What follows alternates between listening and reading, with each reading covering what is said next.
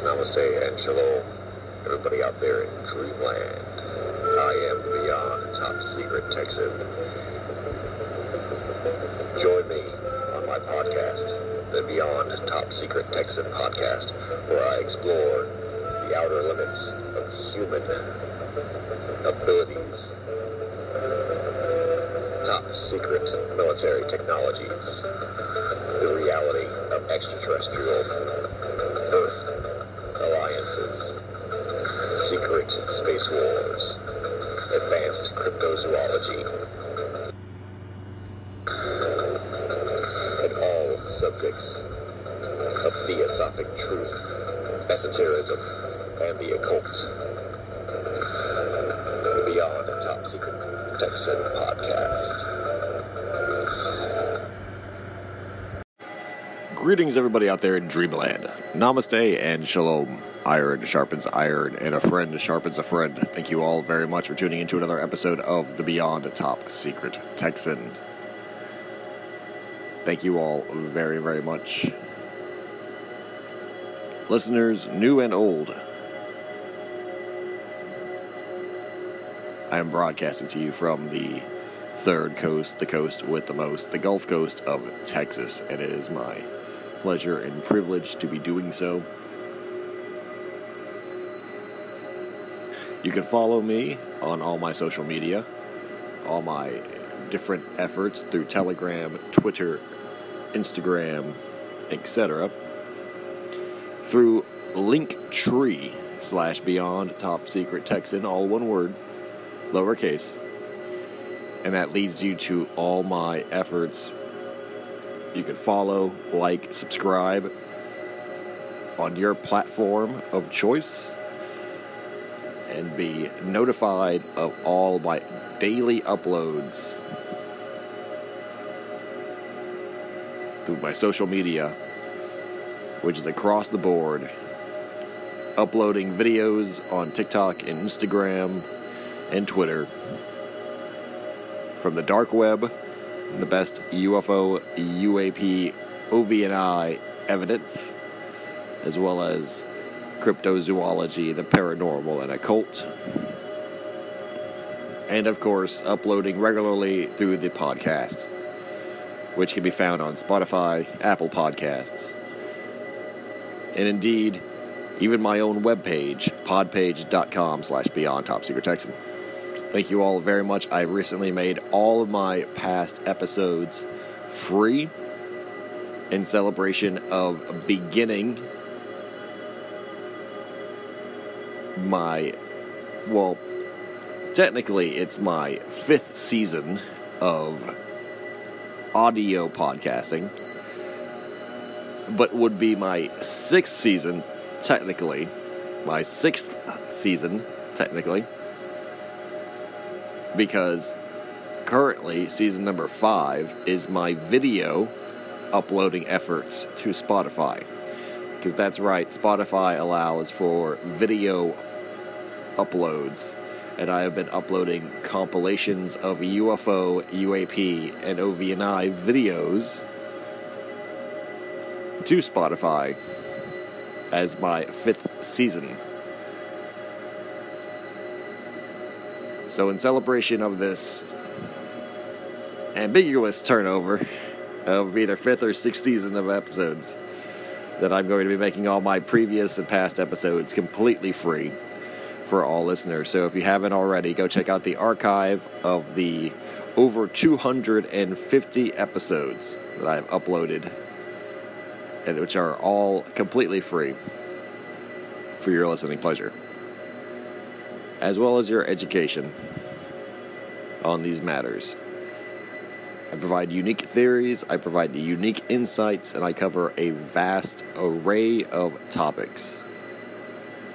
The range goes from my own personal theories and opinions, as well as experiences, to deep academic research and insight by a plethora of obscure and rare intellectual presentations of speakers, writers, and researchers.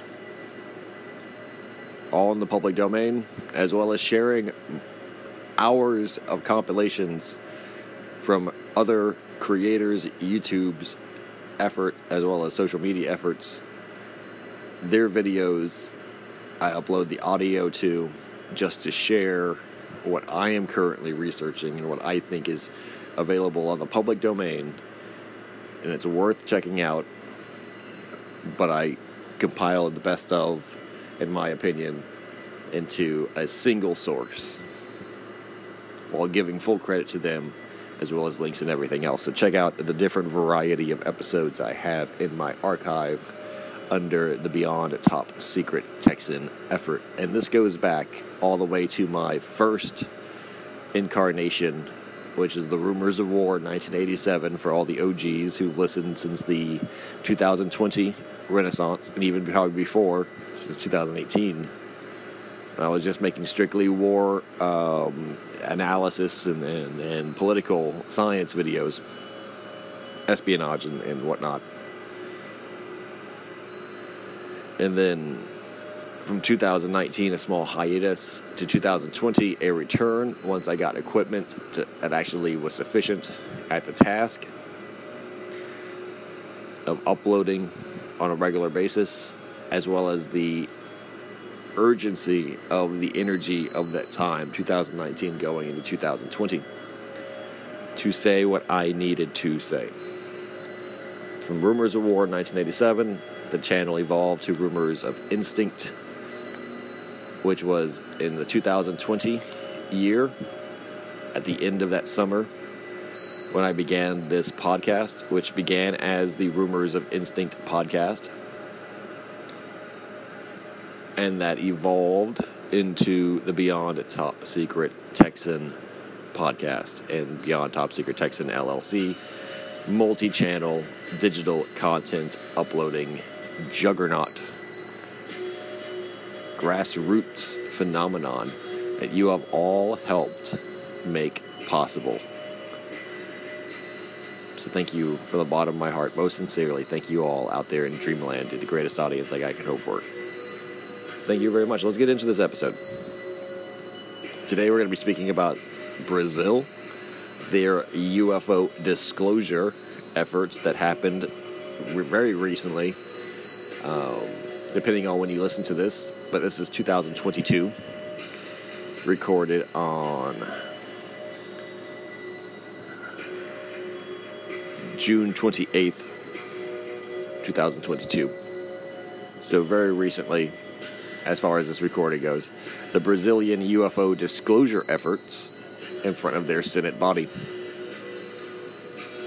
This is a monumental day in UFO history internationally, and just because it's a very USA centered discussion on most people's minds, that countries such as Brazil and their efforts for disclosure and transparency, as well as affirmation and validation of the UFO phenomenon at, its entirety, including UFO crashes, mass sightings, uh, military involvements with not only its own personnel but with other nations such as the United States involving itself, um, armed conflicts attacks on human beings, casualties suffered because of the hostilities uh, or aggressions, acts of violence from the UAP, UFO, um,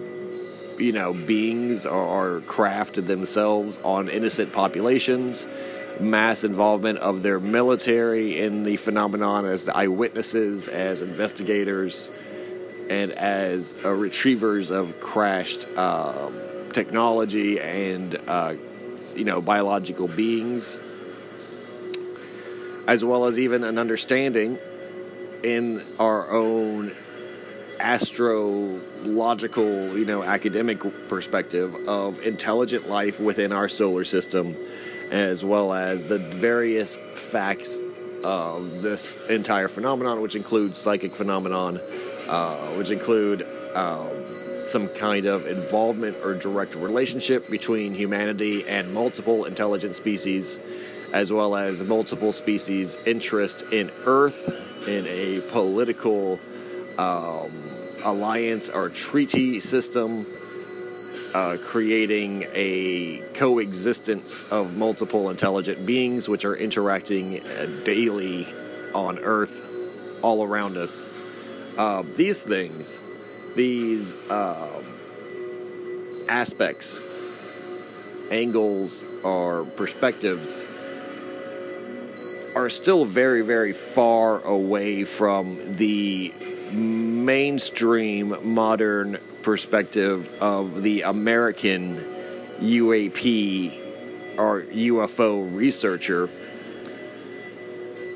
let alone any act of official governance to commit disclosure on or to comment on, and at least publicly. Um, and even the testing of the waters to the varieties uh, that this discussion and discipline have to offer in terms of phenomena remains almost too much to comprehend, at least easily, by even a large amount of affirmed believers or affirmed experiencers of the phenomenon that are literally taking time out of their life and schedule to study this phenomenon seriously, or in their their opinion, seriously. It, it's beyond them. It's beyond that kind of reference. So immediately you see that the Brazilian level of disclosure market to its culture as being an independent nation culturally and traditionally like even scientifically or academically, and how that is against the NWO. It's against the um, veil of secrecy that the military industrial complex of the United States uh, demands or has established even within like the realm of like the Russia and and you know elsewhere in Europe. so as a western country it's very anti-Western. It like much of Latin America, and yes, I know it's Portuguese, but it isn't South America. So like much of South America, um, it is both an ally to the West as well as a cultural like uh, sanctuary from it.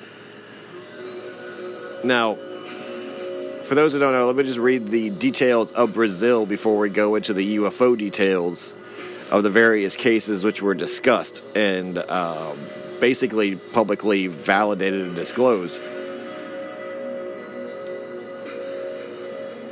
People don't know there's a lot of symbolism in flags. A nation's flag can tell you everything about its culture, really, if you stop and consider it, you know, as a symbolic gesture of what its identity is. So, from the CIA Government World Factbook, the Brazilian flag is green with a large yellow diamond in the center, bearing a blue celestial globe with 27 white five pointed stars.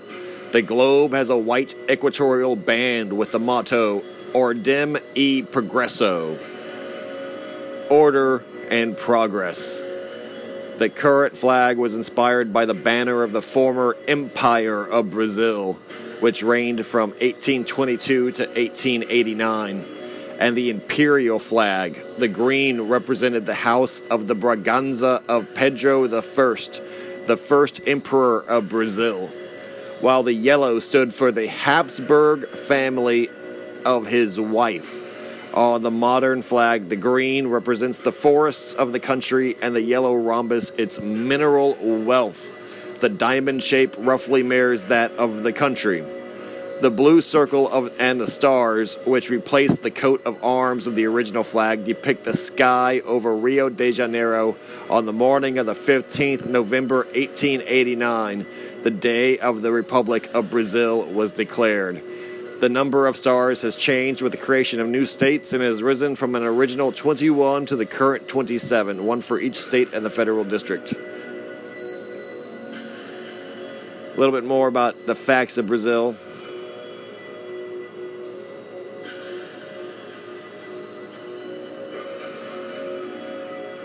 Following more than three centuries under Portuguese rule, Brazil gained its independence in 1822. By far the largest and most populous country in South America, Brazil underwent more than half a century of populist and military government until 1985, when the military regime peacefully ceded power to civilian rulers. Geography area is a total of 8,515,770 square kilometers.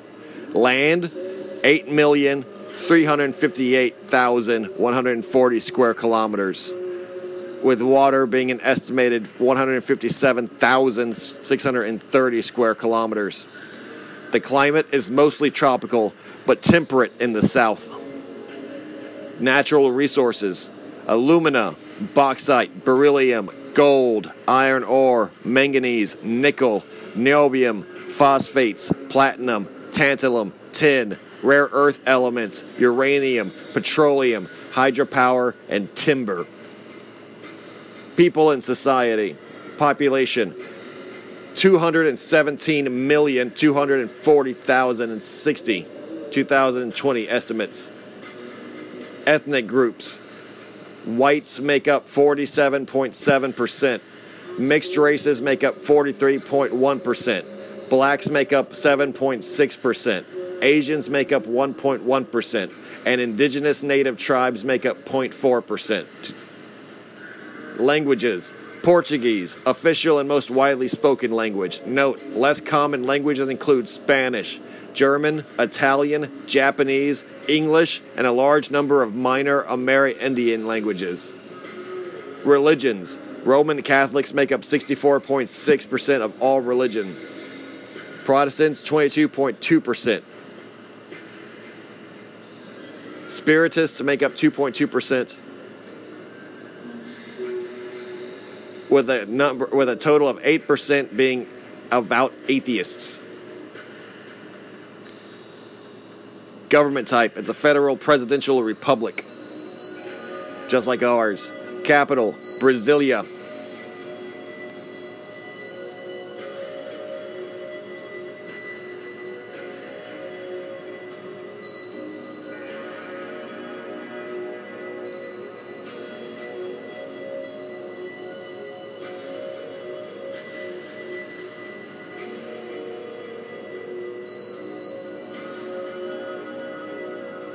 Basically, it is a first world nation with a real GDP at two trillion nine hundred and eighty nine billion four hundred and thirty million dollars by 2020 estimates. It is a major nation and the largest in South America in terms of both population and economy is a serious nation, a progress minded people. It is a conservative nation with its major Catholic influence. It is not a nation of wild eyed dreamers or crazies or immature people without technology or uh, first rate educations and cultural understanding. Correct? It is not a naive nation. It is not a new nation. It is not a nation that would disclose the UFO UAP phenomenon if it wasn't absolutely 100% real because to do so would be completely against the previous established 300 or 400 years of Brazilian existence.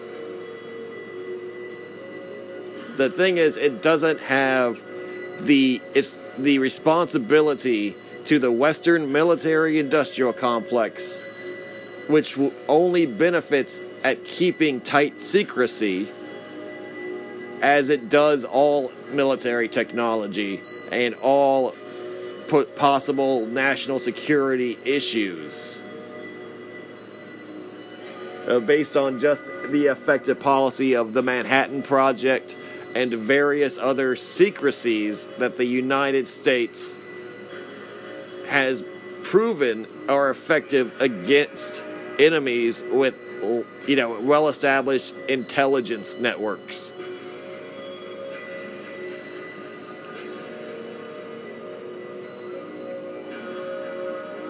no one is really going to physically threaten Brazil and no one can physically intimidate Brazil it is a self-sufficient power and one leading the BRICS nations with allies in Russia, India, China, and South Africa.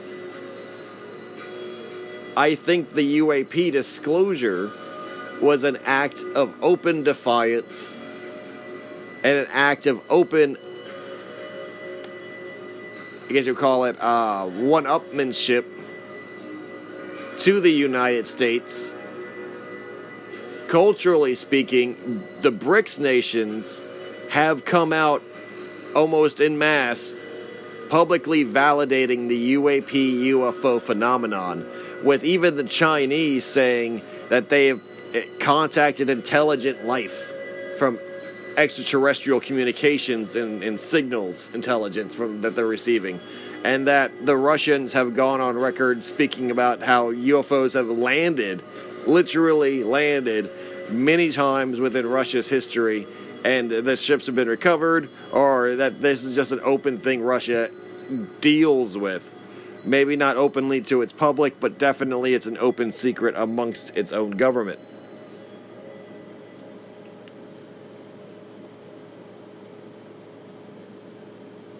That being said, because we can't really cover all of the Brazilian UFO incidences because they range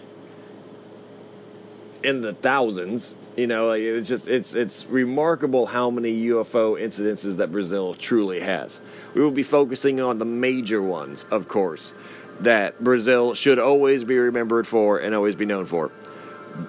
The night of the UFOs, which is a mass sighting with over 2,000 Air, Brazilian Air Force cadets and enlisted and officers witnessing UFOs flying over their barracks eh, on their base, and then pilots being scrambled up and reporting these craft going in excess of 15,000 miles per hour. You know, not suffering any kind of ill effects, not having any visible propulsion. So that's hypersonic flight, anti gravity being reported by the actual responding military pilots of the Brazilian Air Force during a night called the Night of the UFOs. This happened in 1986. So this was not ancient history. This is not in the 40s or 50s. This is in 1986. This is with the radar. This is with journalists interviewing and reporting on it. This is with, you know, television recording. We can still watch the videos of it it is probably one of the most, you know, shockingly indisputable mass UFO sightings in the history of the world that no one in the Americans and no one in uh, the Western influence, Britain or um, Canada, for example, wants to openly even discuss or acknowledge because they want to keep the discussion clearly cemented in ambiguity and in um, repeating only American incidences, you know, for American audiences.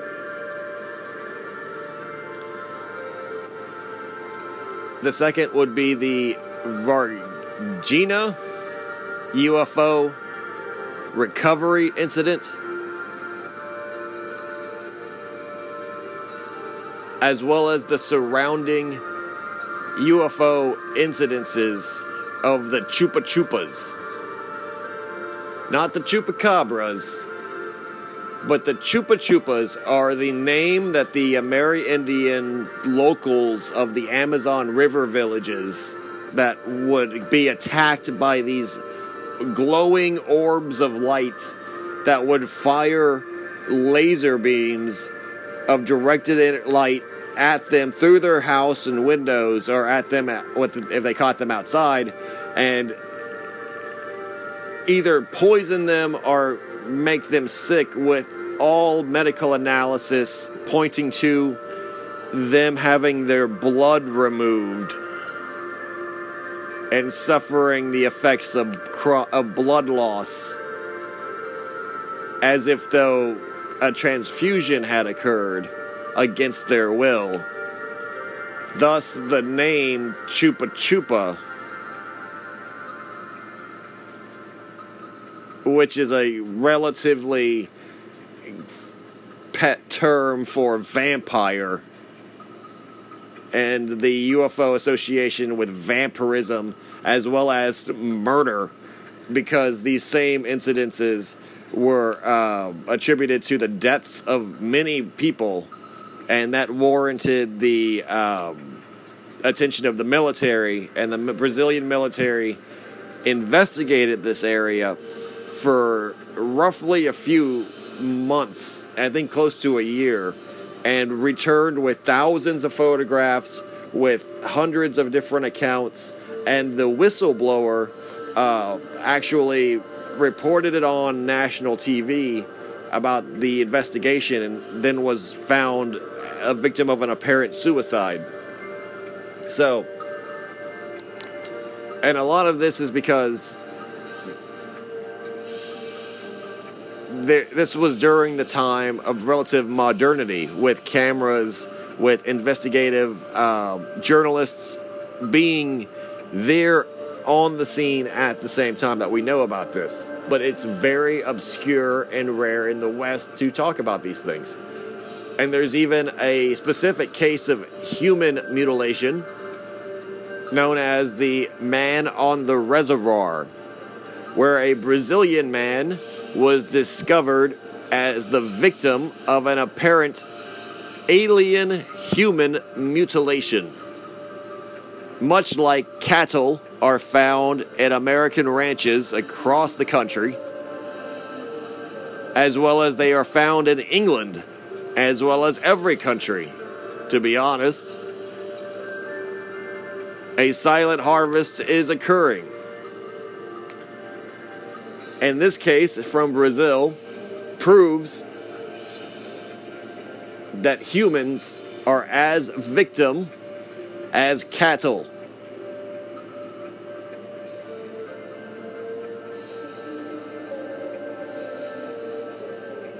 There is also the more modern case that I would like to finish on, known as the UFO crash of Mage, Brazil.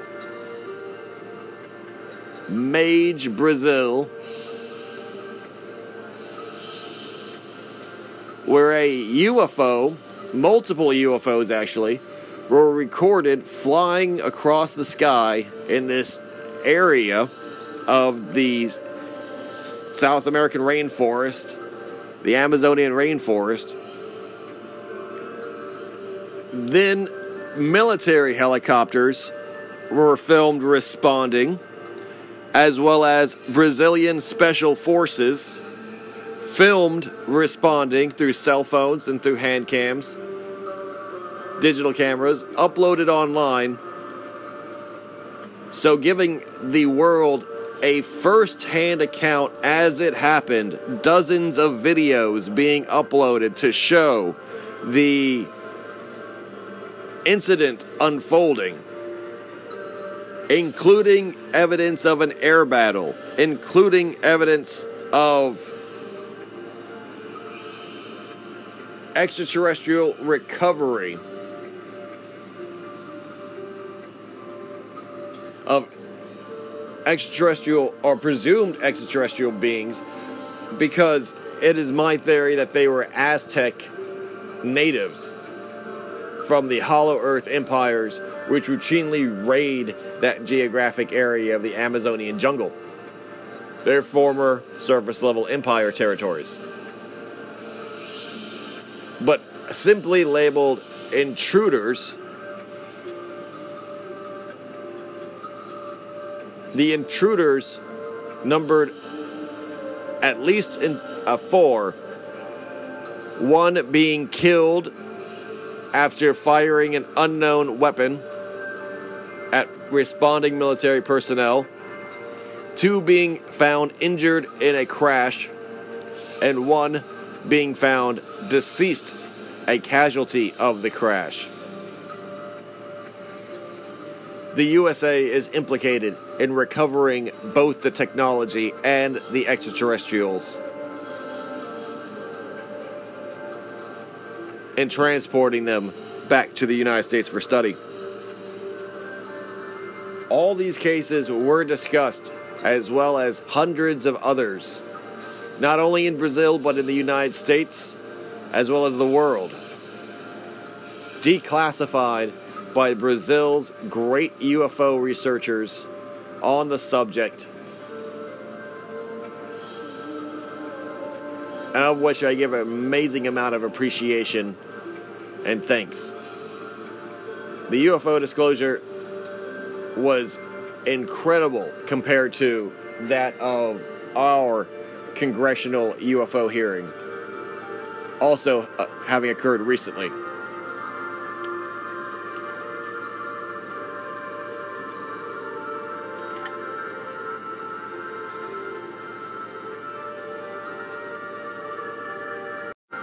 The Night of the UFOs, 1986. The Night of the UFOs officially began around 8 p.m. Brazilian time when Sergeant Sergio Mata de Silva, the air traffic controller at the São Jose dos Campos Airport in Sao Paulo, uh, spotted a light in the sky from the control tower of an airport near the city of Sao Paulo. Intrigued by this, Mato asked controllers of the Sao Paulo's Guarulhos International Airport Tower to check if any plane was heading to his airfield. The answer was negative, and while he was talking, the object vanished.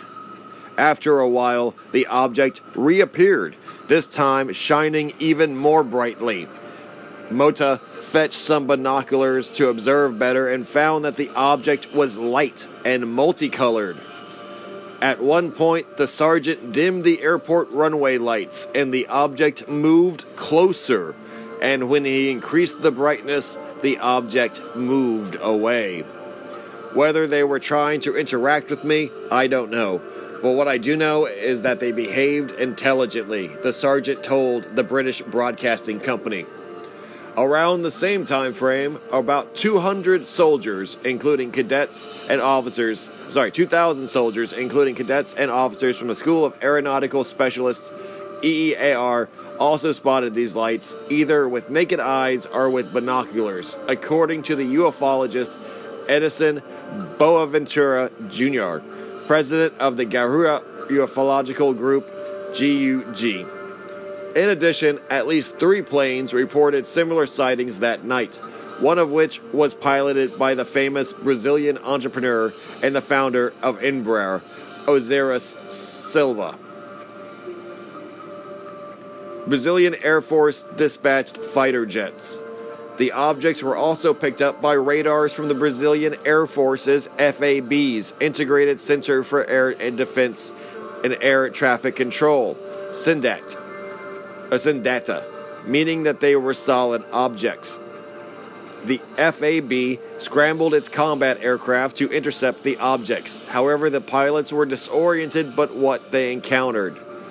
According to them, these multicolored dots could hover statistically or statically in the sky, fly in a zigzag pattern, turn at right angles, change color, trajectory, and altitude, and reach up to 15 times the speed of sound.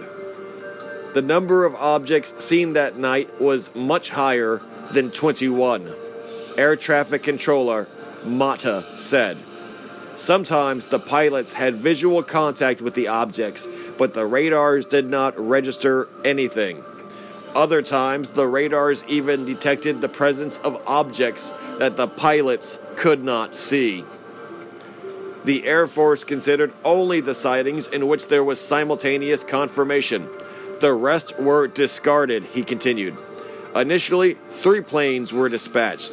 the first of which, an F 5E piloted by Lieutenant Kyber Caldas Marinho, left the Santa Cruz Air Base in Rio de Janeiro at 10:34 p.m. He described closing in on the target, which stopped moving towards me and started to climb. I kept following the contact until about 30,000 feet when I lost radar contact and was left with just visual contact, he said. The second fighter, a Mirage F 103, piloted by Captain Armando Sousa Variata de Freitas, took off at 10:48 p.m. from the Anápolis Air Base in the state of Goiás. At 11:09 p.m., Captain Varito, an unidentified signal, appeared 22 kilometers away on his radar. And he immediately framed his target and prepared to fire at the suspected enemy. His Mirage soon hit the speed of Mach 1.3, 1.3 times the speed of sound, approximately 1,600 kilometers, and much to the amazement of Captain Varato, when he was 9 kilometers from the target, the object accelerated sharply and reached the speed of Mach 15. To put this in perspective, the fastest aircraft in history is the North American X 15 when reached its maximum speed of 7,274 kilometers, approximately Mach 5.89, in October 1967. The third fighter, also an F 5 pilot by Captain Marcio Brasilio Jordao, left the Santa Cruz Air Base at 10:50 p.m. And 9 minutes later, while conducting searches in the Sao Jose dos Campos region, he was informed by his flight controller, Sergeant Nelson, that numerous objects were flying behind him. Based on this, Captain Jordao performed a 180 degree maneuver to see his pursuers, but to no avail.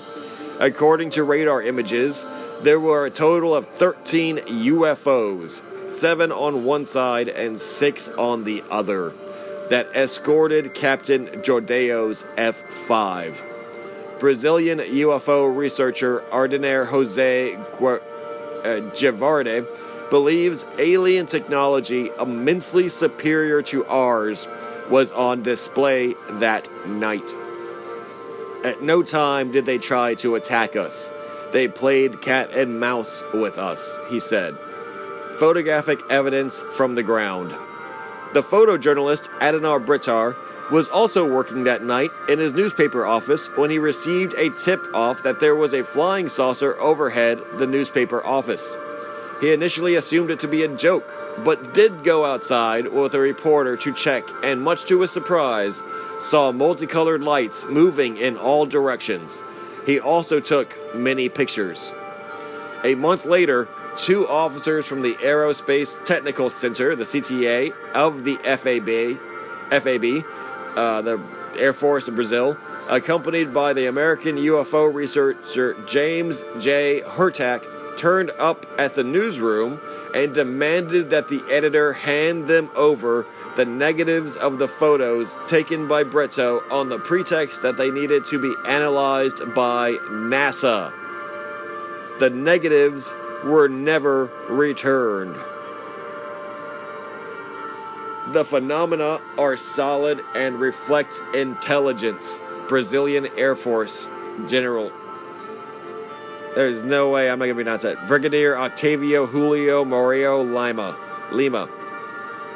The Minister of Aeronautics, Brigadier Octavio Julio Maria Lima, held a press conference in which he told the reporters that five FAB fighter jets chased 21 UFOs. It's not about whether or not you believe in extraterrestrial beings or flying saucers, he said. We can only give technical information. There are several assumptions. Technically, I would tell you that we have no explanation, Lima said at the time. He also announced that the episode would be investigated, and within 30 days, a report would also be released. But it was not until 23 years later, on September 25th, 2009, that a report on the case was finally released. The report concluded that the phenomenon are solid and reflect in a certain way intelligence due to the ability to follow and maintain a distance from observers as well as to fly in formation, not necessarily manned craft. He's alluding to unmanned drones.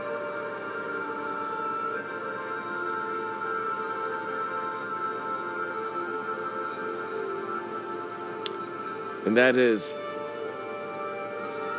the U- night of the UAF, yeah, sorry, the night of the UFO from 1986,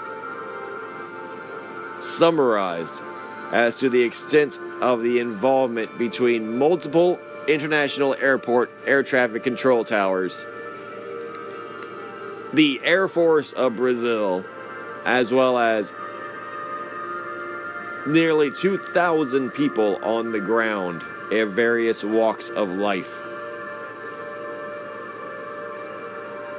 It was a massive deal. It was a massive cover up.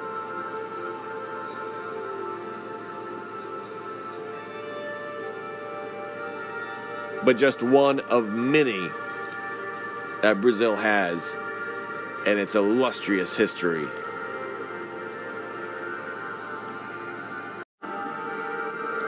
Operação Pratão. Operation Saucer. Literally, Operation Plate.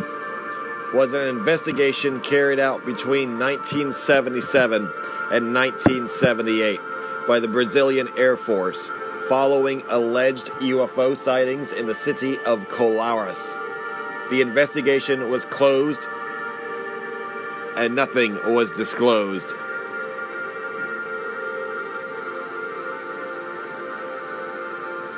In 1977, numerous UFOs were reported in the Brazilian city of Colares, Para. Local residents claimed that scars on their body were caused by the lights in the sky and named the lights Chupa Chupa, literally, sucker sucker. Believing it would keep the lights away, residents of Colares organized night vigils, lit fires, and ignited fireworks. Mayor Jose Eldono Favacho Serra requested the help from the Air Force. The operation was commanded by Captain Jorenge Bolivar Soares Nogueira de Holanda Lima during late 1977. Several pictures of lights were recorded, but the military remains skeptical. After approximately four months, the operation was closed with no explanation given. The official documents can be obtained from the Brazilian National Archives, Arquivo Nacional, upon request.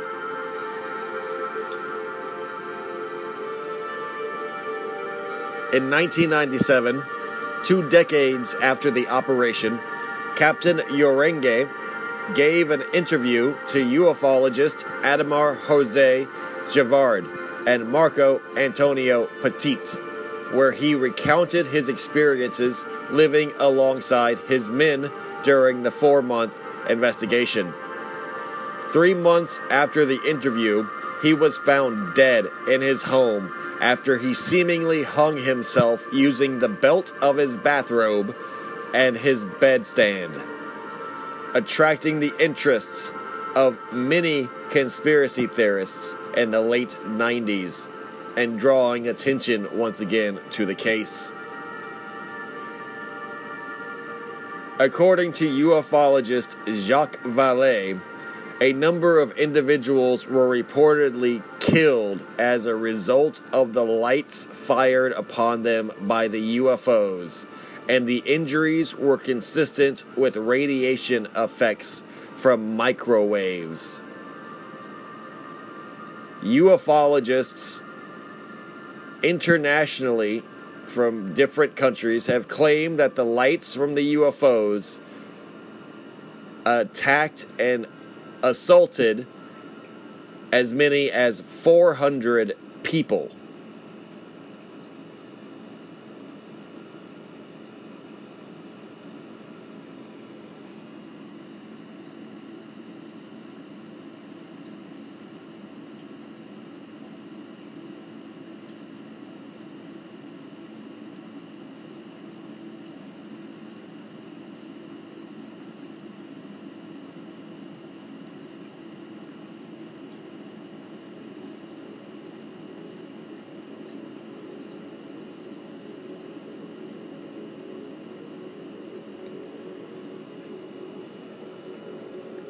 The incident at Colares in more detail is as follows. UFOs swarmed the Brazilian island of Colares in the late 70s. Beginning in 1975, reports of big, small, saucer, cigar shaped, barrel shaped, both flickering lights, orbs of light, low flying, as well as fleets, both from the river, or sorry, both from the waters. This is translated both from the waters and from the land and from the sky. Striking residents with beams of light that steal their blood and leave wounds and holes in the skin. Citizens from all walks of life are retaliating. Priests, carpenters, farmers, fishermen, they are taking arms, they are taking rifles. Some were left paralyzed after attacks, and most are struck with physical weaknesses, shakiness, and a strange amnesia. Exposure to intense radiation has claimed the lives of two. No, this isn't a War of the World type radio script read by Orson Welles, nor is the plot a sticky alien invasion B movie full of special. effects. This actually happened in 1977 from October to December, as cited by numerous sources. In fact, it triggered a massive military investigation called Operation Prato, Operation Plate, that produced over 1,000 pages of documents, including hundreds of photos, diagrams, maps, and five hours of raw film footage, 8mm, per Ufology magazine. At present, 200 of these pages have been scanned, put online, and translated into English. Brazil, in fact, has been a hotspot for UFO activity for decades. The Brazilian Air Force unsuccessfully tried to converge on 21 UFOs in 1986, as documented by the Brazilian Ufological Research Center. In 2010, Brazilian military decided to document all future incidents of UFO sightings per the BBC. As recently as May 2020, there was a UFO scare in Mage, north of Rio de Janeiro, as reported by Vice, which we'll be reading later on. Real life, blood sucking alien space lasers. Many of the details at the incident at Colares came from Captain Urenge Holanda of the Air Force, who took part in Operation Saucer and shared his story with MUFON, the Mutual UFO Network, in 1997. An extended interview with him can be found in Brazilian Portuguese on YouTube, and a briefer version can be found translated into English. But in short, Captain Urenge spent a period of four months advising and interacting with locals and his fellow uh, Air Force troops in regard to the incident. He made observations and headed up to the report. In total, the investigation yielded documentation of nine types of craft, including photos and sketches. Various international researchers, including venture capitalist and ufologist Jack Vallée, took part in the investigation. Eventually, investigators could predict the movements of the UFOs because they traced along geographic regions as if conducting a survey. Some of them were completely silent, while others made a buzzing sound or a hum similar to air conditioning. Most disturbing of all is the theft of blood and the wounds left on the victims. The wounds were dubbed chupa chupas. Chupa chupa in this context meaning suck, commonly found on arms or chests. The UFOs tended to assault those who first targeted them with aggressive actions, which led Captain Urenge to advise against violent posturing when confronted with a UFO. Three months later, according to Yahoo News, the captain was found dead in his house in what was ruled a suicide by authorities.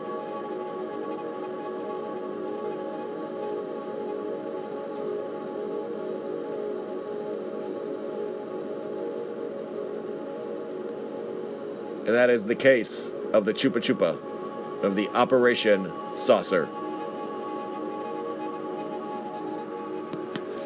So, unlike the American Roswell incident, unlike the American Kecksburg or Shag Harbor, where UFOs simply crash with little to no interaction with regular human beings, especially outside of the military, who are responding to the incident. This is an active UFO invasion or assault on a settlement, a human population, a community, in which the military was tasked to investigate and recovered thousands of pages worth of documentation, of photographs, of hours of film,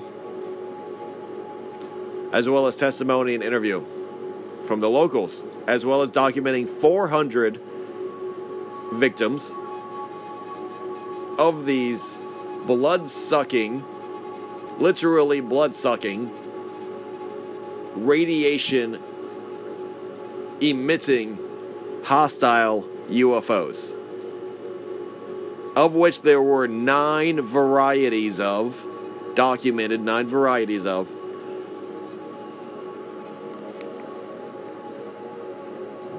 And of which was completely covered up by the Brazilian authorities. There is a subcase that happened too in this called the Burning Man incident. Or known as the Melting Man. In this unfortunately brutal case, has already been expertly documented by one of my favorite YouTube channels, Bedtime Stories. Now, while it's called Bedtime Stories, it is absolutely top quality documentation of the unexplained, the paranormal, and professionally done, animated, and put for free on YouTube. So I include the audio, as I've done many times before with other channels, in this case, because they have done such an amazing and nearly perfect job of capturing it. All the details, excellently narrated.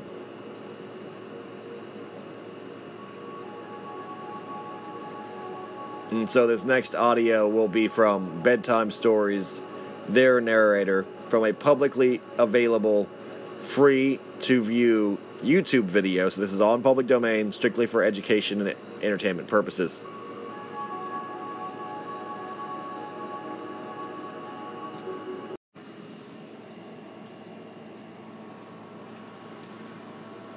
Men and women who devote their lives to working in hospitals across the world quickly become accustomed to treating the worst injuries that a human being can sustain.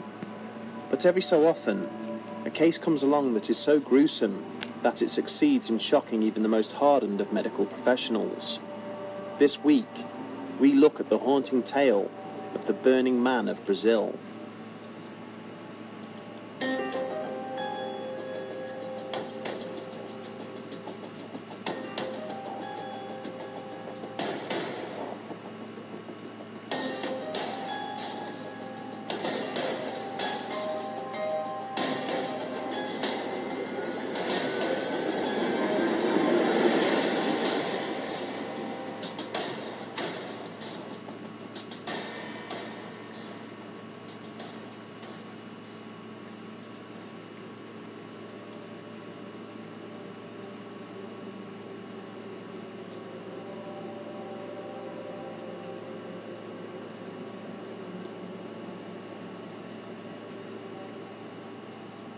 Since the mid 1940s, the South American country of Brazil has been the setting of a staggering number of unsolved mysteries and inexplicable occurrences. We have already covered some of these often horrifying tales in previous episodes. These have included the unexplained deaths of two electrical technicians on a remote hillside in Rio de Janeiro in 1966, and the horrifically mutilated human remains that were discovered on the banks of a San Paulo reservoir one afternoon in September of 1988. A large percentage of these strange occurrences have involved sightings of or human interactions with unidentified flying objects. In the overwhelming majority of these reported cases, such encounters have been relatively peaceful in nature, with the people involved having come to either little or no harm. Such incidents include the alleged abduction of Antonio Villas Boas whilst he was working in the fields near his farm in October of 1957, and the high profile wave of alleged extraterrestrial encounters that were reported across the municipality of Varginha in 1996. There are, however, a minority of reported occurrences where the entities involved have behaved in a far less benign manner towards those who crossed their path. In August of 1962, a family living in Diamantina were awoken by strange noises coming from outside their address. When the head of the household, Ivelino Mafra de Silva, went outside to investigate, he was suddenly enveloped in a strange yellow mist, which was emanating from a mysterious black object hovering nearby. As his terrified children watched on in horror, the mist became thicker until their struggling father could no longer be seen. When the yellowy fog eventually cleared, both the object and De Silva had vanished, never to be seen again. As upsetting as the circumstances surrounding this disappearance are, they quickly pale in comparison to a similar incident which had taken place 35 years earlier at a small town named Araçariguama in the southeast of the country. The victim on that occasion was an unassuming local farmer and fisherman and the fate which befell him remains one of the strangest and most harrowing in Brazilian history.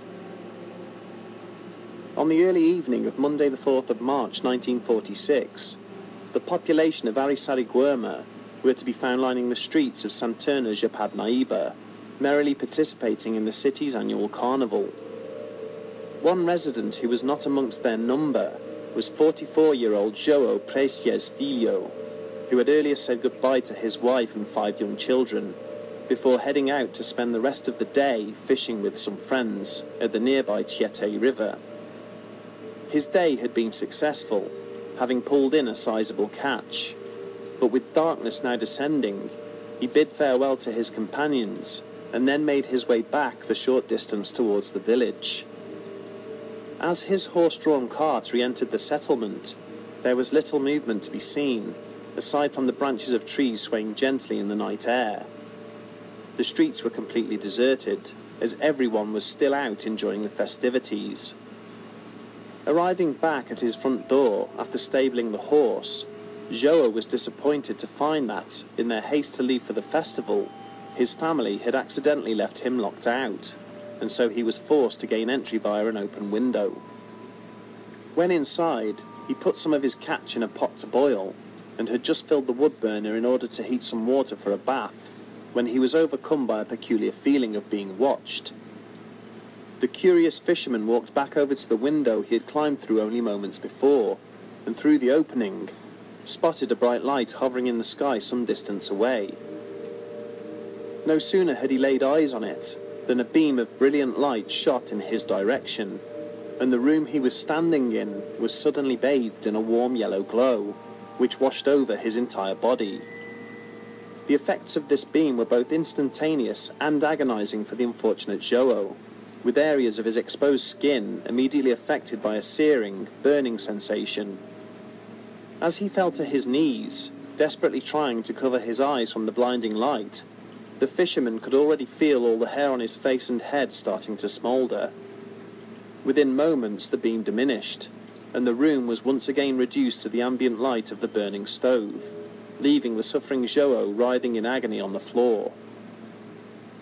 Whilst the burning beam of light had now faded, the horrendous pain it had inflicted upon him only seemed to intensify. It took all of his strength to haul himself up to his feet and stagger uncertainly across the room towards the main door. It was here that he found his hands had effectively been rendered useless, the nerve endings in his fingers were completely shot, resulting in a numbness that had left them paralyzed. He had to resort to opening the door latch with his teeth, before stumbling out into the street to cry for help. As he shambled haphazardly across the village, shrieking out in a desperate bid for assistance, Joao could feel a strange wet sensation underneath his feet. When he looked down, he was horrified to see in the dim moonlight that he had left a trail of bloody footprints behind him. With each step he took, the skin on the soles of his feet, which was usually as tough as leather, was gradually deteriorating as it came into contact with the ground. Eventually, Joao's shrill and pained cries brought the town's few remaining residents to his aid, and he was carried directly to his sister's house. When the district police chief eventually arrived, he initially thought he was looking at a corpse. So extensive was the damage to the victim's face and upper torso.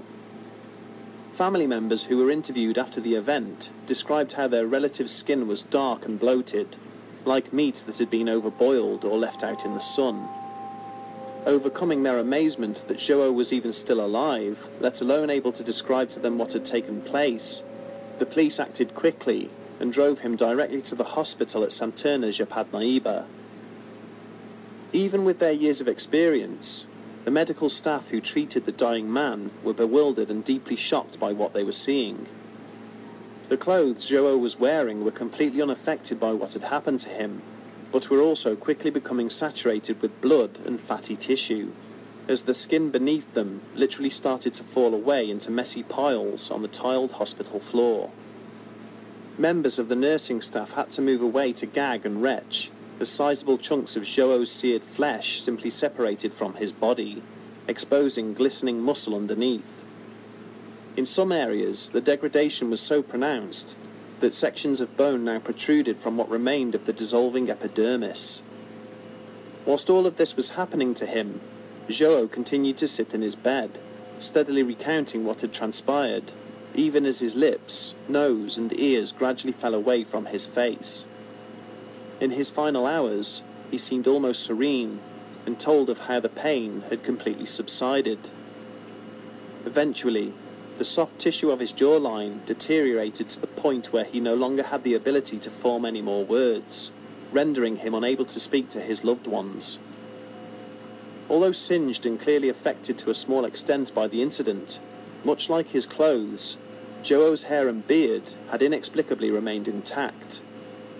When he finally passed away a few hours later, he had seemed oddly at peace with the tragic fate that had befallen him. The cause of death recorded by the attending physician was extreme cardiac collapse due to unknown stimuli. When the authorities returned to the Filho residence the next day, they found nothing out of the ordinary and no sign of any heat or fire damage. The window remained open from where the victim had crawled in, and the wood burner he had stocked in order to warm his bath water remained unlit.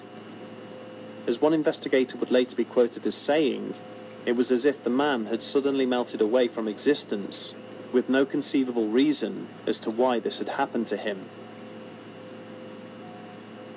The majority of modern day investigators cite this tragic and haunting case as a textbook example of a close encounter of the second kind as identified by ufologist J. Allen Hynek in 1972. Such an incident is defined by the fact that the UFO which had been sighted left behind some form of definite physical or physiological evidence for its presence, but that there was no actual interaction with its controllers or occupants. At the time of the incident, however, not one person involved believed that the cause of this unfortunate man's death had anything to do with extraterrestrials. It would not be until a year later, in the summer of 1947, that the world would become obsessed with the phenomenon of UFOs. That year, Kenneth Arnold's widely publicized report of seeing skipping saucers making their way across the skies above Mount Rainier would captivate the imaginations of millions. As with many of its South American neighbors, Brazil is historically a deeply religious country but simultaneously also possesses a rich culture of alternative superstition and folklore. It was into such traditions and fables that the family and friends of João Prestes Filho retreated in the search for a justification behind the loss of their loved one. In their subsequent case reports, the police investigators recorded that the family members would repeatedly claim that this was not the first time that he, or indeed other relatives had encountered similar deadly fireballs. Joao had previously confided to his wife that he had been pursued on a number of occasions in the past by mysterious flying lights as he had tried to go about his daily business. When he had been much younger and working as a cattle driver, he claimed to have been forced to seek refuge in a local chapel after having been chased by up to 12 red glowing balls of light that had rapidly descended upon him from the skies above. His younger brother Emiliano had also reported seeing such fireballs, which he stated would explode if they ever made contact with the ground. He had said that on one occasion, six of the orbs had pursued him to the very edge of a nearby cliff. As he had knelt there praying for his life, they had slowly descended to surround him, before mysteriously vanishing. These incidents had led some members of the family to believe that their bloodline was cursed somehow, and that the lights had been sent by the devil himself to claim the souls of their menfolk. Tales of similar occurrences can be found in the historical records of cultures from all across the world, with Europeans traditionally referring to the phenomenon as the will o' the wisp. In Brazilian culture, such manifestations are known as boitatá, which translates as fiery serpent. They are widely believed to be some form of playful spirit that delights in tormenting travellers who have become lost. In the Araçariguama case, it has also been suggested that the lights may have been something far more malicious rather than mischievous in character. The owners of the nearby Morro Velho gold mine claimed that production at the facility had been interrupted for years by malevolent ghosts known as assombrações. These vengeful spirits would manifest themselves as floating orbs, with lashing tongues of burning flame, and would chase the mine workers away from the gold seams. So disruptive were these attacks that the mine would eventually be closed down and blocked up, despite still being filled with rich deposits of the precious metal. Observers of a far less paranormal persuasion have suggested that Joao's injuries may well have been sustained by more mundane or accidental means, possibly whilst he was trying to light the fire he needed for his bath, and that the story of the floating orbs was manufactured by his family for reasons known only to themselves. Others had theorized that the horrific injuries may have been the result of a rogue lightning strike, which had occurred whilst Joao had been making his way home from the river. There is also the possibility that this may actually be a classic case of spontaneous human combustion. This is a little understood medical concept, where the victim dies as a result of horrendous injuries sustained after having caught fire, but with no apparent catalyst for either how the fire began or continued to be sustained. These incidents are also typified by the absence of any lasting damage to furniture or carpeting in the immediate vicinity of the victim. The only difference in this case is that spontaneous human combustion is said to occur rapidly, with the victim perishing within mere minutes. It was stated in various medical reports and statements given by the family that Filho remained alive for many hours before his eventual passing. One intriguing line of investigation since the incident has been to try and compare the symptoms sustained by the victim to other instances of severe traumatic injury. In particular, the fact that the only cells affected by the alleged attack were living cells, and not the lifeless ones in the victim's hair and clothing, indicates that the burns may have been caused by exposure to a high level of radiation, as found in the survivors of the Hiroshima and Nagasaki atomic bomb blasts. The mystery of how an average and unassuming rural worker in the middle of a neutral country would be exposed to such radiation has yet to be answered. The fact that the police chose to demolish the house where the incident occurred in the aftermath of the attack, thus making it more difficult to search for any traces of radioactivity, has in turn led to accusations of a cover up by the local authorities. The troubling and unique nature of the injuries sustained by João Prestes Filho make the manner of his demise distinctive, even by the standards of the other mysterious deaths that have occurred in the region and the intervening 70 years have brought investigators no closer to discovering the means by which he met his sad and untimely end.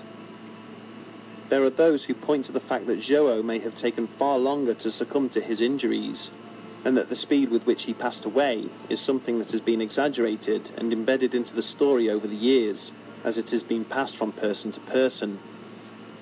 But even when you peel away any of what may be considered the more outlandish theories surrounding the incident, what we are left with is a man who literally burned to death in his own home, with no sign of a fire ever having taken place. Whatever the cause of Joao's death, be it paranormal or supernatural, no human being deserves to die in such a painful and traumatic manner. We can only hope that the peace which he displayed in his final moments is the manner in which his soul has been preserved since his passing. Okay, and that was the bedtime story presentation of the Burning Man of Brazil. The Burning Man being a victim in the context here of the same UFO or UAP or OVNI hostilities, the aggressions of unknown lights in the sky that have been reported for generations, which are part of local folklore, and like Jacques Vallée has written about in the phenomenology aspect of these things, that were reported through various cultural lenses as ghosts, as jungle spirits, or as now currently unknown technologies which possess direct energy weaponry and intelligent piloting, regardless if they are manned or drone or uh, like fully automated um, or AI. But that technology and that intelligence um, is actively hostile towards human life and victimizes and attacks and assaults seemingly innocent people with these highly advanced weapons. This individual being a simple fisherman, a simple villager, and an old man at that, had no threat to him, but like this case, 400 others were reported with these quote unquote chupa chupas lights in the sky that fired beams of energy at unfortunate victims, and that's just what's reported. And being a fractional amount of the total native population that has been harassed, chased, frightened, lost a loved one, lost uh, you know a pet or some kind of uh, property, uh, or or suffered through the encounter or existence of these hostile entities that are still currently flying, in which the military during Operation Saucer um, gathered evidence on. Another account to be discussed in Brazil's UFO history is the macabre and ghastly body on the reservoir case. The body on the reservoir case being um, a human mutilation, presumably from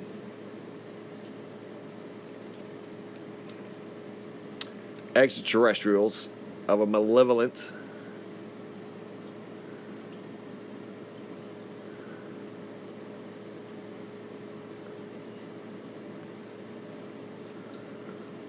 intelligence or being a species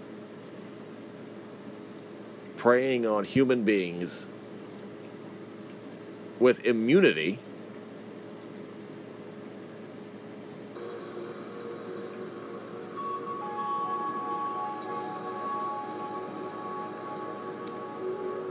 And resulting in their excruciating, agonizing deaths, which were forensically categorized and cataloged by Brazilian authorities, resulting in a extremely controversial, unexplained case.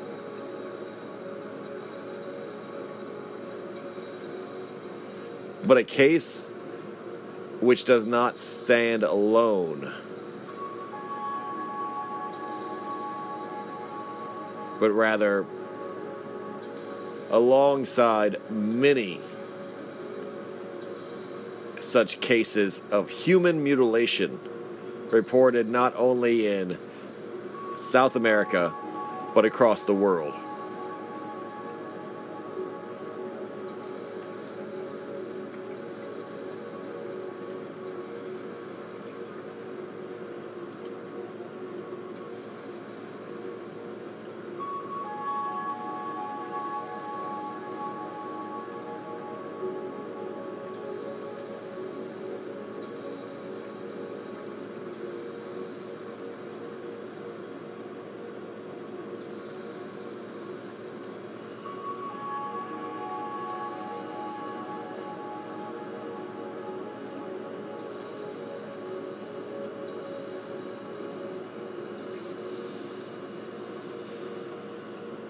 A disturbing case of a mutilated man. On the 29th of September 1988, a dead body of a severely mutilated middle aged man was found on the banks of the Billings Reservoir in Sao Paulo, Brazil. It was the most disturbing death ever recorded in the UFO field. There were no clues about how that body came there and who mutilated that man.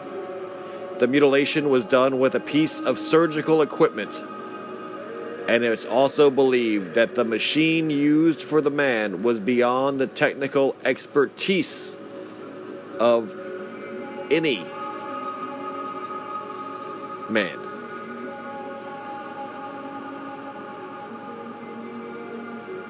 Implying that he was a victim of alien intelligence, superior technology for unknown reasons.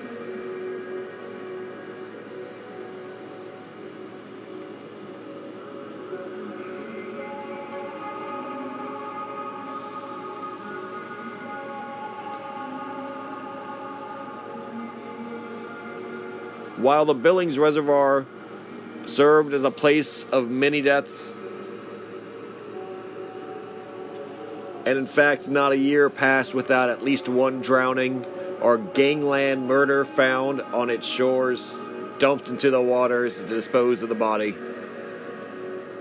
From the killing streets of Sao Paulo, a major metropol- metropolitan area close by, which it served as a reservoir, drinking water reservoir for it.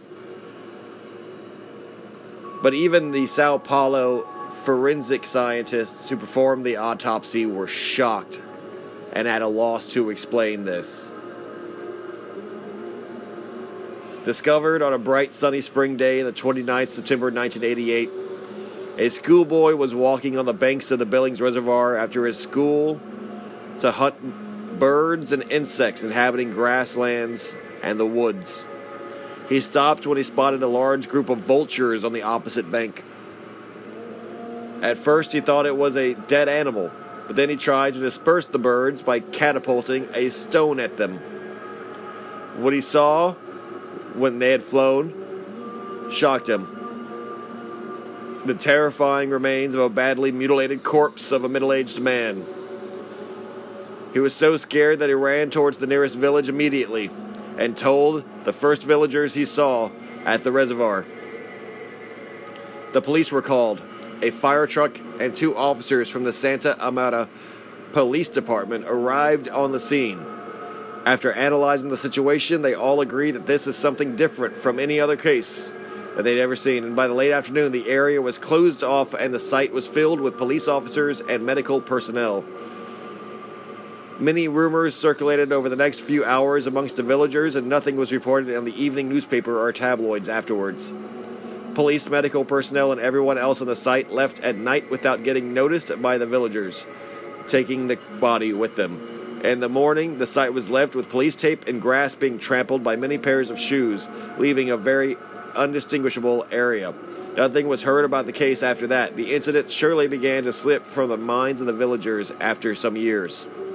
Six years after the discovery, in 1994, Forensics reports accompanying photo- photographs somehow got leaked to the press from an inside whistleblower, and low key reports appeared in various newspapers and publications from eyewitnesses over the next few weeks. Someone working in the government must have found this case so disturbing and creepy and that they decided to break their silence and leak the information to the public. The details regarding the state in which the body was found were so disturbing that the authorities must have been questioning exactly who could or what force would have done this to another human being. And is it even possible for a human to do these kinds of injuries to another human being? The personal details of the victim were not released to the press with respect to the victim's family. This was clear that he was a victim of a horrible mutilation, which was never seen before or since, not in the public sphere. And like I said, that's actually not true. There's been several cases of human beings reported, discovered in various states of mutilation, specifically in Brazil, that almost identically match this case. The human mutilation case involved one left eye removal, the eyelid completely removed, as well as surrounding flesh. One, the one ear on the same side removed completely, the lips removed down to the bone of the jaw. The side jaw was removed, and a portion of the jawbone was removed. There was no blood whatsoever recovered in the corpse. There were two cookie cutter wounds in the chest, cored out into the lungs. In the autopsy report, it was mentioned that the eyes were extracted and the eyelids were cut away. The tongue had been removed. The left ear had been sliced off. Lips and flesh around the mandibles and neck had been excised, and a significant portion of jawbone was missing. Examining the whole body, they found that the armpits each had been punctured with a single hole 1.5 inches in diameter. Similar holes were found on the legs and arms when it was discovered that flesh, including entire muscles, had been extracted. These apertures were all uniform in terms of size and the way they had been inflicted, and there were two holes on opposite sides of the body, such as located in the armpits and the limbs, they were found to be symmetrically aligned with each other. When the forensics attempted to inspect the victim's internal organs, they were shocked to find that these had been removed too. Kidneys, liver, large and small intestine, pancreas, all were missing, and the chest and stomach had shrunken inwards as a result. However, there was no incision in the abdomen eh, besides another hole 1.5 inches in diameter where the navel should have been, similar in size to the others. Forensics concluded that the organs, along with the organ tissue, had been sucked out via these holes with some suction mechanism, a complete unnatural method of extraction. It is also believed that the mechanism used for the victim was beyond the technical expertise of even a skilled surgeon. Victim's colon was also taken out, leaving a huge hole of the rectum. All the cuts on his body, all the cuts on his body, holes were made with the help of surgical blades and with technology which is beyond human expertise. All wounds showed a lack of bleeding, which means blood was extracted at the same time of incisions because the wounds themselves had been cauterized. Everything was done with precision and with the technology which the authorities and experts were not aware of, clearly pointing towards some alien experiments. According to the Discovery Channel UK, Many cattle were found mutilated in the same way abandoned in the fields nearby. Were these cattle and the poor man a victim of a mass alien harvest? Some people believe that vultures, insects, and organisms must have been fed on the flesh of the corpse. The corpse was found only 24 hours after it died. It takes no time for composition, more than 24 hours, and there were no traces of any animal, rat bites, insect, or uh, bird DNA on the corpse. So the organs were actually sucked out his body through these holes leading to death. Painful death.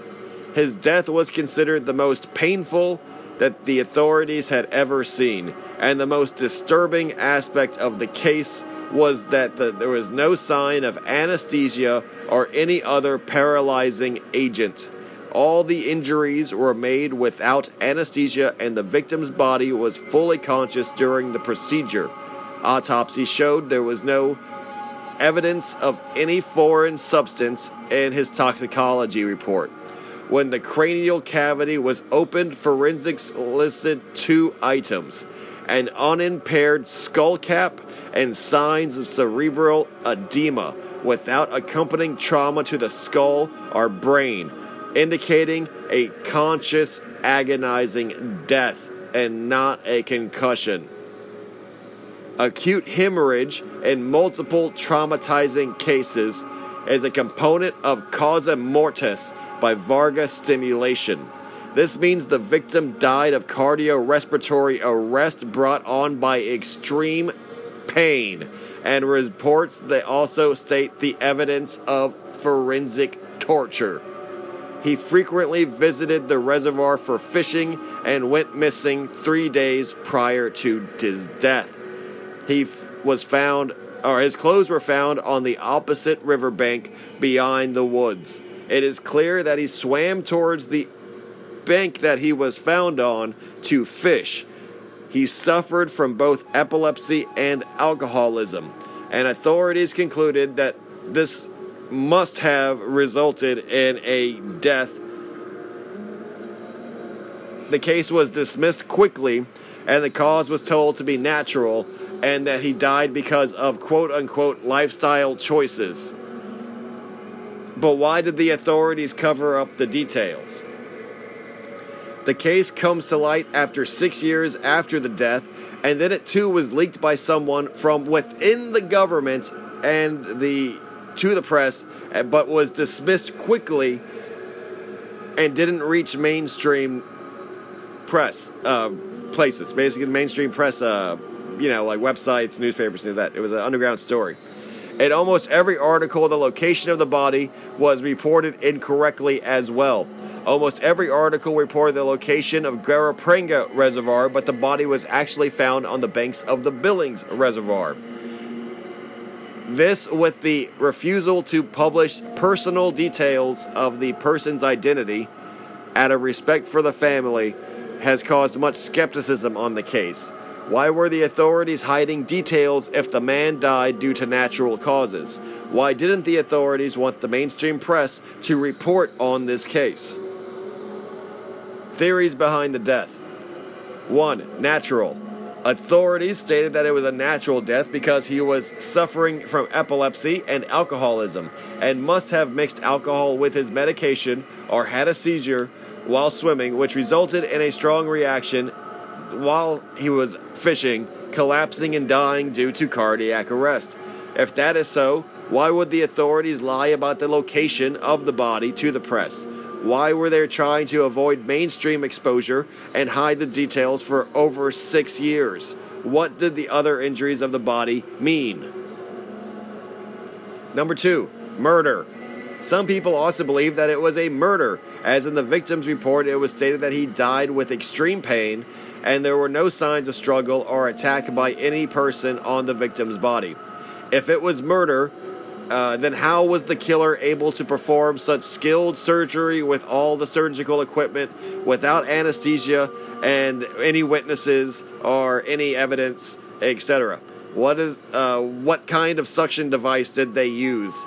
Uh, why was no authority able to know or understand how this happened? No other humans were found dead in a similar manner since, or you know, around that case. And I've said before, since then, yes, they have, but it's clearly a matter of not. It's not people. It's not, it's not a fucking people doing this. This is clearly fucking bizarre shit going on in Brazil.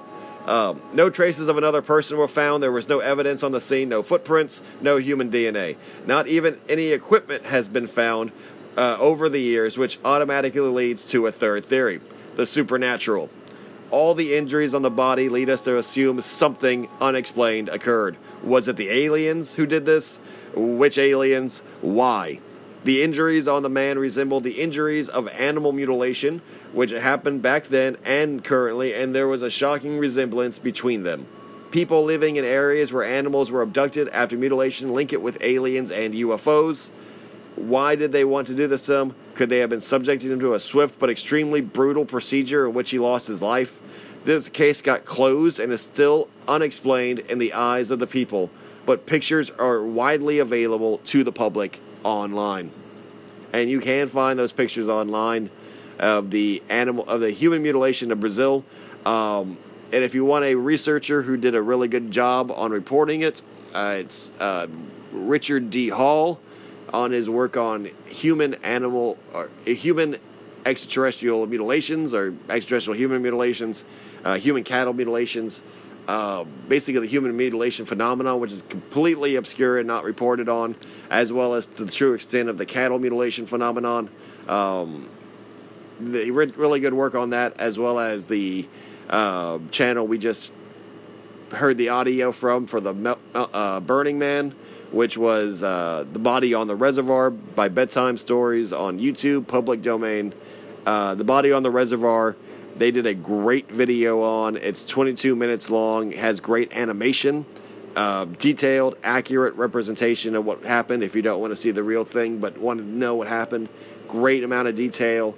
Um, really great channel beyond uh, the bedtime stories and all that stuff. So those are the two mutilations that occurred in Brazil that were disclosed during the Senate hearings, which were absolutely linked to the sheer intensity that the Brazilian UFO, uh, you know, history is compared to that of the disclosed Western history of America. Now, the most modern one is the 2020 Magé Brazil UFO crash, which we will be getting into uh, now. So in 2020, there was a incident in which a highly publicized internet social media presence reported on from multiple different accounts and, and perspectives throughout uh, a long time frame of multiple days of a unidentified flying object, or at least a number of them, both being seen in the area of Magé, Brazil, and subsequently being engaged and targeted, downed, and recovered by Brazil's military and an armed response with everything from the crash being filmed to the recovery process, the bat- the gun battles, the audio of even the air-to-air battle and the, the air-to-air battle itself, uh, the UFO itself being filmed crashed into the ground, the reporting of extraterrestrial or, or presumed intruders they were they were called intruders uh, by the radio chatter of the first responders being recovered with one being killed in an active engagement, a, a gun a gun battle, and then one being uh, two being recovered injured and one being recovered deceased. Um, and then even the involvement of the United States coming in and taking the both the technology that was recovered, the craft, as well as the extra, uh, the intruders. Sorry, the intruders, not the extraterrestrials, the intruders. Which, in my own theory and experience, were Aztecs. They were Aztecs of the Hollow Earth uh, their empire went underground. It's still very massive and technologically sophisticated, but just like as we fly sorties over enemy nations, um, they fly sorties over our occupied airspace and territory. And though their technology is superior and mightier, uh, we also are equally capable because we have extraterrestrial assistance as well as uh, exotic technologies implemented in even our, um, you know, say independent nations like Brazil, South Africa, Iran, uh, Russia, uh, China, for example, all have taken down various extraterrestrial craft and UAPs by this state and time. 2020 is, you know, they're fully capable of handling their own affairs and defending their airspace from these intruder craft, but they have been harvesting and attacking them, as in the case of the Chupa Chupas, for roughly 300 years. And this is since the beginning of Brazil, etc. Like since they even started founding this place and colonizing it as a nation. Um, these Aztec Mayans have been researching and, and, developing these higher technologies. They are sophisticated to the extreme and um, still very hostile to who they view as a intruder and invader into their own territories.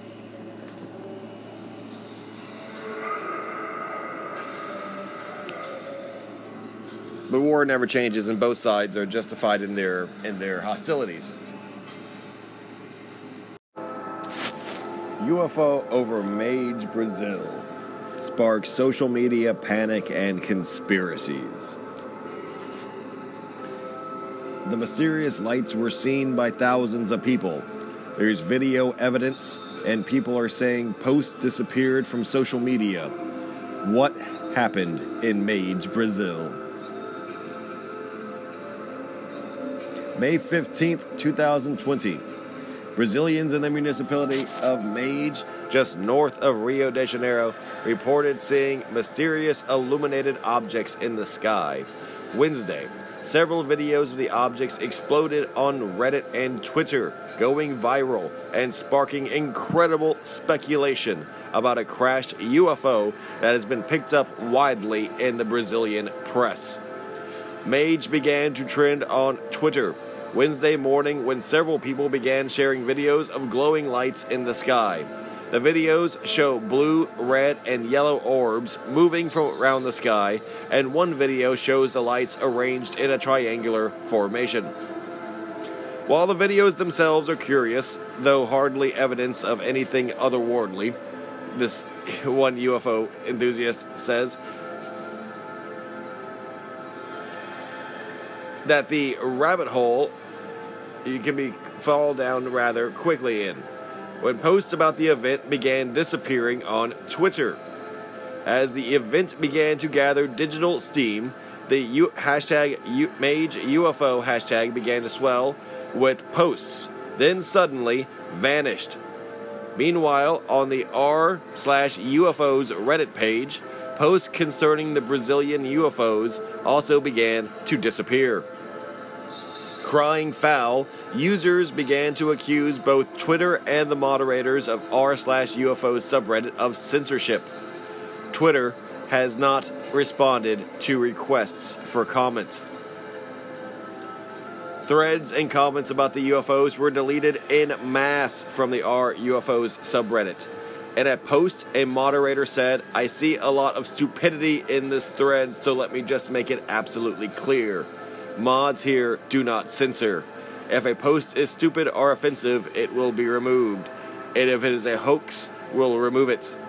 The moderator has been pilloried for the comments, with dozens of Redditors suggesting that perhaps the subreddit for UFOs is where they should be allowed to talk about a UFO event that had thousands of eyewitnesses and dozens of videos posted. People wanting to discuss the event have moved on to r slash aliens in the meantime. To make matters worse, users began posting a Google Maps link showing a satellite image of a part of Magé, suggesting a vast conspiracy and Google cover up. Showing a clearly photoshopped and edited Google Maps image for that date a white image glitch in the shape of a flying saucer seems to appear in a wooded area north of Rio de Janeiro. Google Maps satellite images are not updated instantly, of course, so this is an old image. A Google spokesperson explained what is going on here. Quote, in this case, what people are seeing is the image is a reflection that is temporarily overloading the satellite sensors. The spokesperson said, Essentially, the sun reflected off the surface of that building at just the right angle and just the right time to briefly blind the Google Maps satellite. This is a pretty common phenomenon and known as saturation Quote, end quote. While the Brazilian press reports that no one reported these objects to local authorities, allegations of loud explosions and gunshots. The Brazilian military quarantining the area and forcing civilians to leave their homes. The army personnel arresting anyone trying to get close to the supposed crash site over Twitter. Oh, oh sorry. Uh, reports of that and videos have taken over Twitter and the R Aliens subreddit, as well as videos of military helicopters and aircraft.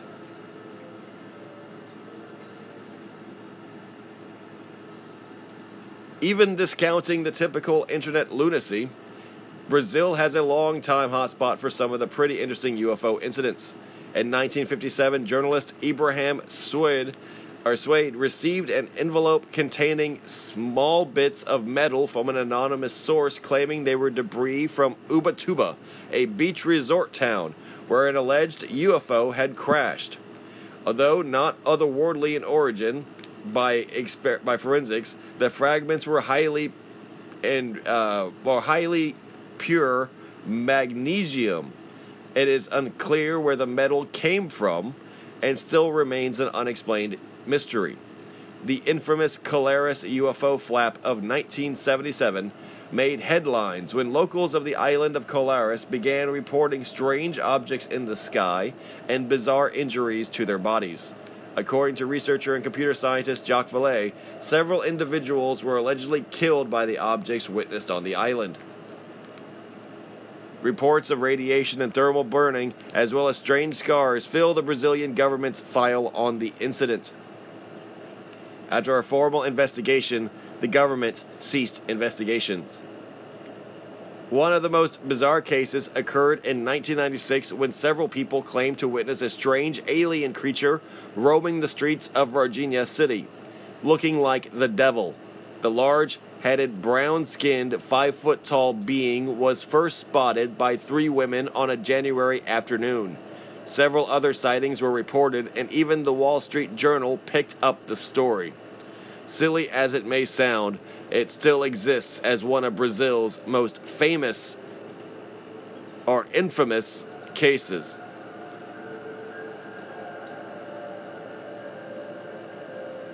While the Magé Brazil incident will be one to join the ranks of UFO mysteries that haunt South America's skies, skeptics have argued that the lights over Magé were simply skydivers equipped with pyrotechnics, Chinese lanterns, or even drones.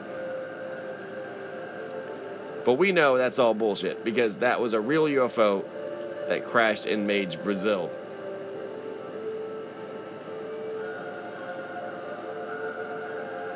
Now, that was a surface level summary of the incident and its internet footprint, for its legacy is truly infamous for the amount of censorship that such a modern case and one that I would say is the most internet uh, forward of the modern UFO crashes or encounter cases, with thousands of people witnessing it and hundreds of videos being both uploaded and then taken offline during the events as they unfolded. I will try to find the timeline of events.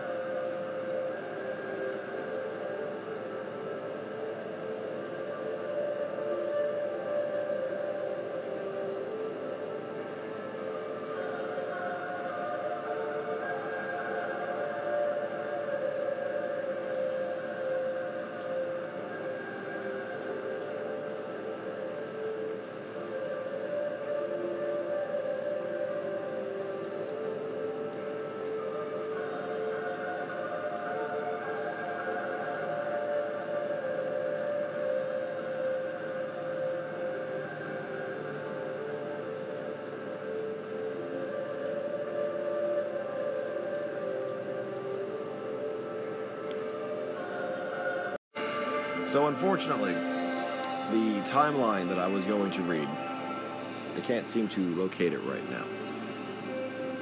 But I'll do my best to remember it.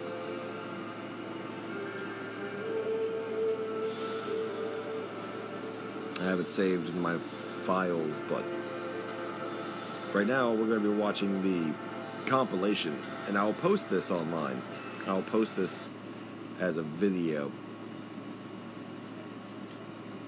because the timeline has been almost completely scrubbed on American internet. The video was uploaded May 14th. So as they are seeing and filming, C-130s, black C-130s are flying over. The next video is a gunfight. You hear gunfire and smoke in a jungle from a crash site that appears to be from a quarantined facility.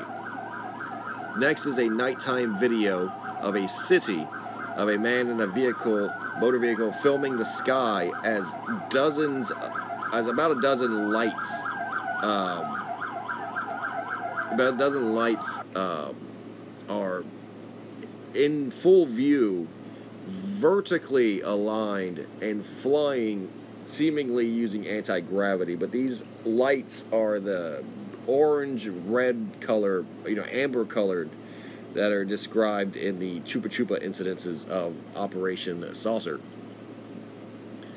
1, 2, 3, 4, 5, 6, 7, 8, 9, 10, 11, 12, 13, 14, 15, 16, 17, 18. 18 lights in total are being filmed. Uh, flying over a populated downtown area, uh, the metropolitan of Magé, Brazil.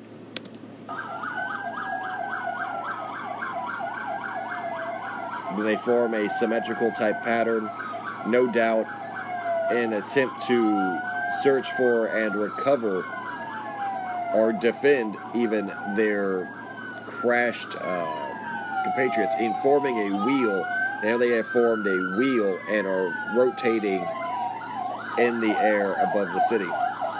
As emergency vehicles clearly are observing them and responding to them. Now we are watching uh, what appear to be what they're called fire serpents down there. The orbs having trails of fire behind them as they fly then turning into the orbs remaining stationary in the air and then resuming their flight again with the fiery trails behind them to maximize their visibility. They are flying uh, with intelligence, they are flying in, in, a, in a formation, but over a metropolitan city. Completely over a metropolitan city. Tem um vermelho. Uh, a very large city, actually. Não é, balão, caramba, balão não anda naquela velocidade, não. The lights are flying over the downtown area. They are being filmed from a high rise apartment building, many stories in the air. It's a great perspective. There is nothing else in the sky except these orbs. It is nighttime. So, this is within the first night of the massive uh, UFO flyover of Magé, Brazil. We are seeing three orbs in a triangular pattern, but they are not one major craft. They are moving with amongst themselves as other orbs are coming into view. Over housing, uh, this is a family, a whole family seeing them and recording them. One of the many thousands of people who on the ground who recorded and filmed and uploaded their videos online. This these are the videos that uh, Vice was talking about having been deleted because they were hoaxes or crazy or just in mass by Twitter or by uh, Reddit. And they were excellent quality UFO videos, filming a blue orb currently holding stationary over downtown uh, Magé, Brazil. Uh, this is all posted within the, the same night it appears. The, the orb is flashing on and off again. And an evident uh, control over the fact that it's being watched. Now, the highly controversial video of the crashed UFO uh, being approached on the ground by an eyewitness who would later disappear or would wish to keep herself anonymous. Um, this video clearly shows a metallic, shining, blue lit uh, craft, um, either it be a sphere or a disc on its side, being approached in the distance as it's crashed, and there's this uh, clear like indention into the mountainside where it crashed, but it itself is rather unharmed or undamaged. Aonde que ele é o que que ele está fazendo aqui. no Now they're interviewing on the spot. This is 2020, so they are wearing their COVID muzzles and masks. So it's very relevant, it's very modern, it's very much what the spirit of 2020 was. Which also, I have uh, many theories on the COVID lockdown being uh, ways of covering up massive amounts of extraterrestrial activity, secret wars, basically subterranean wars, as well as air battles, even between um, ultra terrestrial, other intelligent life forms on Earth, and species that call Earth home. in a- in a kind of a major, um, Major uh, world war almost of, of asserting dominance by the- by the Astro High Command on all these little rogue forces. So they're interviewing people, they're interviewing eyewitnesses the day after. Uh, the military is uh, already appearing, but these are civilians. These are all civilians. But you can tell a lot of these people are undercover. A lot of these people have spooky vibes to them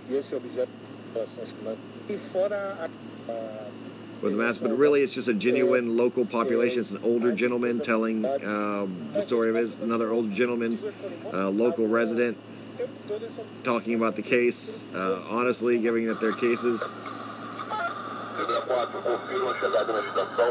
This is the audio of the military. The military first responders. This is a, picked up uh, from a scrambled uh,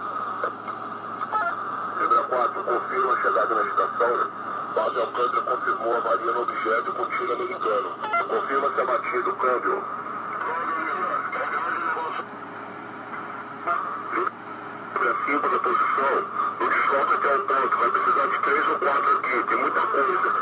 Eu queria ser pela estradinha. Copiou, Libra 2. Câmbio.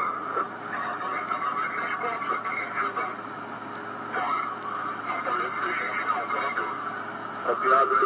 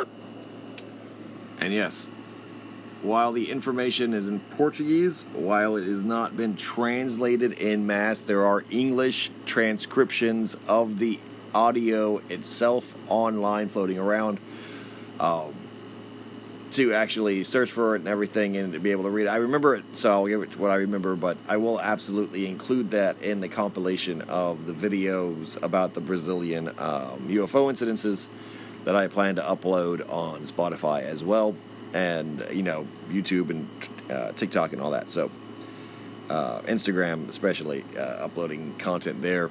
Uh, these images I've already uploaded, for example, on Instagram, so you can go look at the timeline through the Instagram account um, and see what I posted there. In fact, now that I remember I posted it there, that'd be the easiest way to actually recover these images. And it's like just it, it dawned on me just then too while I was speaking. I was like, "Oh wait, I've actually posted this on Instagram." Yes, you're right. This is what Instagram is for. Is is for me posting stuff like this, which is highly controversial, super badass information uh, regarding the the events of of these UFO crashes and and incidences in context, close encounters. Linda Moulton Howe, for example, has a letter that was written to her by one of the eyewitnesses and insiders, speaking about how when the U.S. military arrived at the place where the object had fallen, they verified that there were three intruders, quote unquote, in the damaged ship. Two surviving with injuries, one deceased.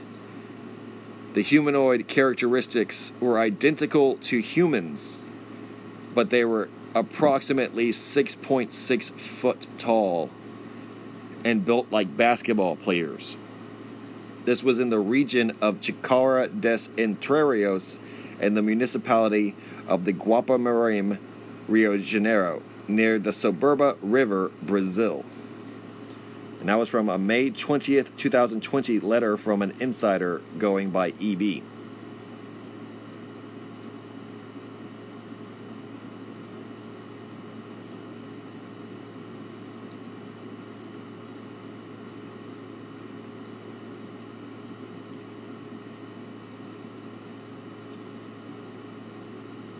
Also posted a number of the UFO videos or UFO pictures of the incident as well.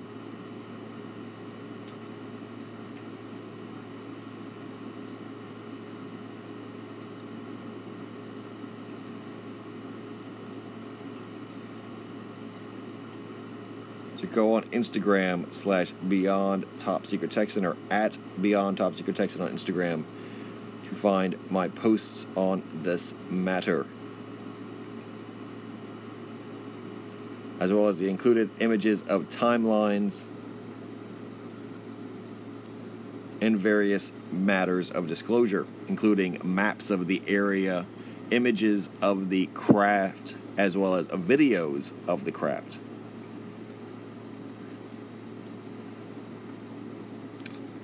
You can also go on Twitter to find out more of the same, where I post videos and photographic evidence there as well, with a re added emphasis on the urgency of posting as much of this media as possible online through as many different platforms because they are taking specifically images of Magé Brazil, the UFO that crashed there, as well as the audio, etc., of the interviewers and survivors offline still to this day, two years after the fact. But hopefully, all together, you guys can picture it all for yourself how this would happen over the course of several days, over the many perspectives of thousands of different individuals living within the city, as they saw basically unfold around them a air battle between Earth forces, the Air Force of Brazil, the subsequent downing of a hostile UAP or UFO, or OVNI, and the subsequent search and recovery for the survivor that was uninjured, resulting in a gun battle, ending in the death of this quote unquote intruder. This happened in Magé, Brazil in 2020. Evidence can be found on Instagram or on my Twitter, my social media. Thank you all very much for tuning in to this episode of Brazil's UFO UAP disclosure and its most controversial and serious cases in this modern history. Thank you all very much. Tuning into another episode of the Beyond Top Secret Texan podcast. Been your host, Beyond Top Secret Texan, broadcasting you from the third coast, the coast with the most, Gulf Coast of Texas. Thank you all very much out there in Dreamland for your time and your patience. You guys got a lot of guts. And thank you for your support. Those that wish to support can through Cash App or can through uh, just simply liking and subscribing, helping out. I have made all my content free just for the benefit of you know everyone needing this in the future as we move towards UFO disclosure. But if you guys would like to tip or leave any kind of incentive or thank you, definitely check out the Cash App at Beyond Top Secret Texan, my PayPal at Beyond Top Secret Texan, or DM me for other kinds of uh, options or details. So thank you very much for that.